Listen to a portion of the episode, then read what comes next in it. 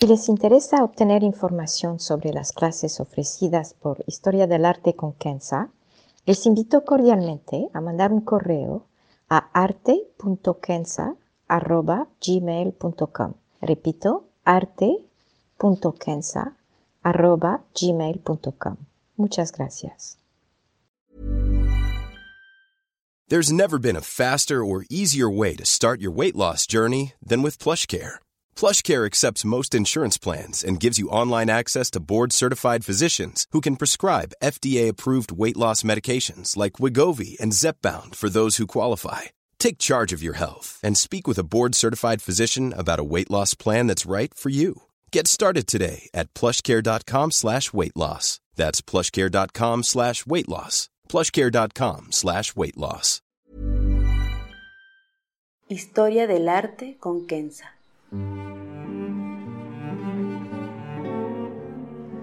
Una serie sobre el arte a través de la historia y las culturas. Se presentarán obras que trascienden el tiempo por su belleza y por lo que nos cuenta. Obras que encienden el asombro. Buenos días. Creo que desde que empecé estos podcasts sobre historia del arte, he querido hacer un podcast sobre esta obra. No lo hice antes, quizá por falta de experiencia, dado que es una obra que requiere para entenderla, acercarse a ella, verla en toda su amplitud y con todos sus detalles. Así que espero que me perdonarán si no logro transmitirles lo que esta obra realmente es, con solamente palabras y unas imágenes a mi alcance. Antes de entrar en la obra, una introducción sobre el arte sacro. Esta reflexión familiar para los que tomaron mi clase sobre el arte sacro y con mucho gusto puedo volver a ofrecerla si ustedes lo desean. Esta reflexión entonces se centra sobre la eterna pregunta de cómo representar físicamente, es decir, en una escultura, una pintura o un fresco, algo tan intangible como puede ser lo espiritual, la eternidad, la bondad infinita, el poder y la presencia divina. Es una pregunta que cada religión, entre comillas, respondió a su manera. Cabe ver los templos del sur de la India, los estupas budistas en Nepal, los templos zen en Japón, las mezquitas otomanas en Istambul, o la catedral de Chartres en Francia, o la bóveda de la capilla Sistina. Tomando la religión católica, dado la obra que tenemos hoy, ¿cómo rendir lo sacro en lo temporal? Es decir, sobre un lienzo, y hacer que el espectador sienta o perciba lo sacro. ¿Cómo lograr esta transformación respetando la parte sagrada del mensaje que se busca comunicar? Viendo rápidamente al arte sacro cristiano italiano durante el Renacimiento, lo que tenemos la mayoría del tiempo son obras con, por ejemplo, un Cristo humano, un Cristo quien está aquí, presente, a través de una representación realista de sus heridas, de sus emociones y de su realidad física, es decir, su cuerpo. Para hacer resaltar lo espiritual, muchas veces se distorsiona la realidad física, no de Cristo, pero de su alrededor. Cabe ver obras del pintor italiano Tiziano para ver que Cristo o la Virgen siempre aparecen sobre un fondo lleno de luz. Y Tiziano agrega efectos especiales para usar una terminología moderna, con destellos dorados para rendir el fondo de su pintura en un espacio sacro que ni conocemos ni podemos describir porque se trata de creencias, de fe, que solamente el lenguaje silencioso del corazón puede rendir. Así que en el caso de Tiziano, los destellos dorados nos indican la eternidad, lo infinito, o si prefieren, la esencia de esta eternidad, de este infinito. Hablo de Tiziano en particular porque fue un pintor de Venecia, tal y como Bellini, cuya obra es el tema de este podcast. Con el ejemplo de Tiziano, quería hacerles entender que muchas veces no es solamente la historia que cuenta un cuadro que nos habla, pero son detalles sensibles, tal y como toques de oro. Aquí se trata de representar lo espiritual, se trata de elevar la mente del espectador hacia lo trascendental. Y como se dan cuenta, es una técnica diferente a los cuadros donde es el dolor que predomina. En estos cuadros es a través de la representación realista de la crucifixión de Cristo y de toda la pasión o del martirio de los santos, por ejemplo, que el artista busca acercar al espectador a lo divino. Por supuesto que elementos teológicos e históricos son fundamentales para entender dichos cuadros, porque no hay una línea directa ni lógica entre el sufrimiento y la trascendencia. Pero dentro de la teología cristiana, y más precisamente en las representaciones doloristas, como en España o en América Latina, se entiende muy bien. Tiziano y Bellini y otros artistas de Venecia escogieron un camino lejos de las lágrimas y del dolor y más cerca de lo que podríamos llamar la elevación espiritual. No cabe duda que el hecho de que estuvieron en Venecia fue fundamental dado que su mirada artística e histórica era hacia el este y por ende de influencia bizantina. Cabe ver la Basílica de San Marco para apreciar el tremendo peso de la influencia bizantina en el arte de Venecia. Con todo esto en mente, ahora creo que nos podemos acercar a la obra de Bellini y lo haré en dos partes. Primero, hablando de su efecto tridimensional y segundo, del mensaje que los cuatro santos nos mandan. Se trata de un tríptico hecho con óleo, una técnica muy novedosa en Italia en aquella época. No es muy grande, pero impone. Se encuentra en la Basílica de Frari, en Venecia. No es la pieza central de la basílica y está en una pequeña alcoba en una sacristía. Bellini tomó tres años en pintarla y la acabó en 1488, o sea, en plena gloria del Renacimiento italiano. Lo que tenemos es lo que a partir del siglo XIX se ha llamado una conversación sacra. Esta denominación no existía en la época de Bellini. Vemos a una elegante Madonna con su hijo de pie sobre sus piernas, dos ángeles tocando música abajo y cuatro santos en los lados, dos de cada lado. A la izquierda están San Nicolás de Bari y San Pedro, el más al frente, y a la derecha están San Marco, el santo patrón de Venecia, y San Benedicto al frente en negro.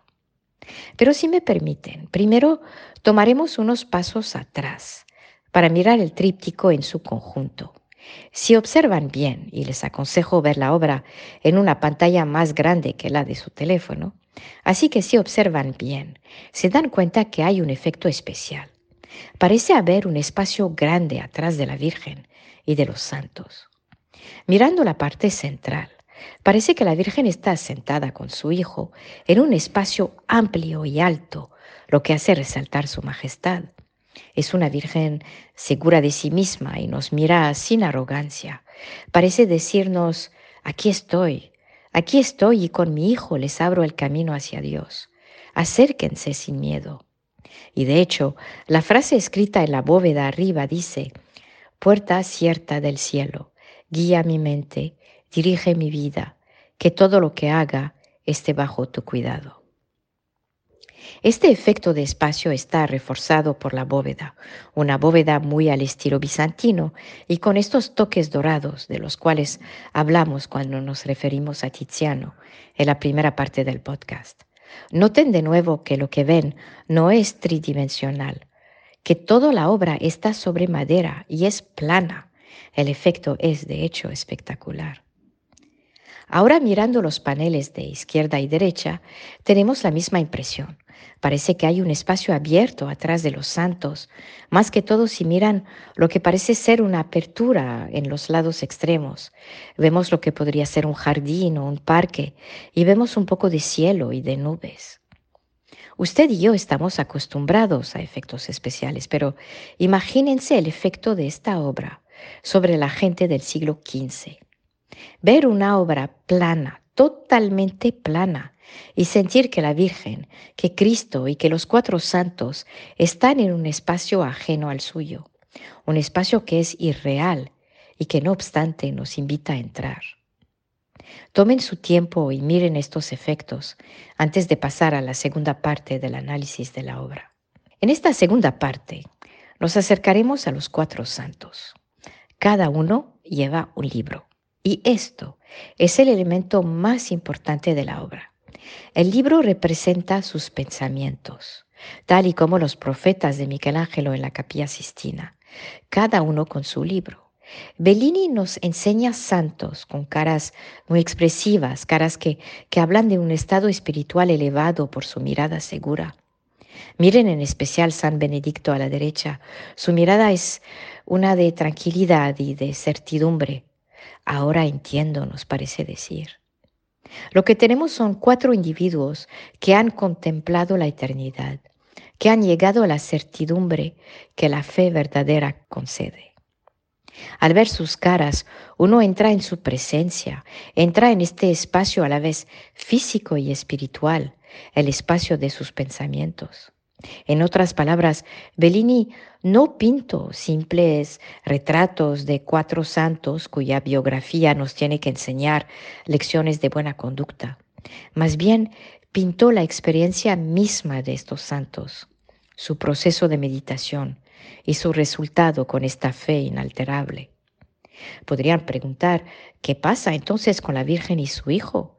Están al centro del tríptico y por ende más importante que los santos. Tendrían razón de cierta manera, pero la Virgen y su niño no están realmente aquí.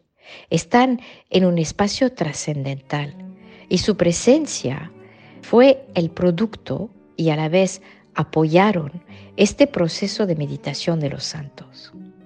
En otras palabras, y quizás que así entenderán mejor, los cuatro santos meditaron sobre la misericordia de Dios, sobre su compasión, sobre el amor eterno de Cristo y de su Madre. Contemplaron la eternidad. Y en este proceso, sus guías fueron la Virgen y Cristo, y a la vez la materialización de este proceso. Los cuatro santos lograron entender esta eternidad, lograron entrar en la presencia de Cristo y de su Madre. Para concluir, como se dieron cuenta, este tríptico de Giovanni Bellini no es cualquier obra. Uno al verla, aún sin conocimiento previo, puede entender que hay algo particular en este cuadro, especialmente por el maravilloso efecto de espacio. Pero al acercarse, al contemplarla tal y como los santos contemplaron la eternidad, uno puede quizá sentir este estado meditativo que tantos buscan. Les dejo contemplar la obra. Grazie mille. Muchas gracias.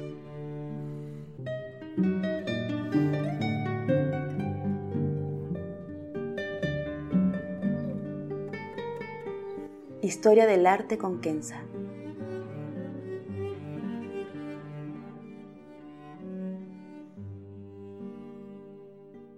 Para ver las obras que se presentan en este podcast y a la vez descubrir otras que podrían despertar su asombro, les invito a seguirnos a través de la cuenta Instagram Historia del Arte con Kenza. El podcast es producido por Rojo Bernado y les aconsejo ver otros de sus podcasts como Entre Cruzadas y Teatro para Llevar. Gracias. Hi, I'm Daniel, founder of Pretty Litter. Cats and cat owners deserve better than any old-fashioned litter. That's why I teamed up with scientists and veterinarians to create Pretty Litter. Its innovative crystal formula has superior odor control and weighs up to 80% less than clay litter. Pretty Litter even monitors health by changing colors to help detect early signs of potential illness. It's the world's smartest kitty litter. Go to prettylitter.com and use code ACAST for 20% off your first order and a free cat toy. Terms and conditions apply. See site for details.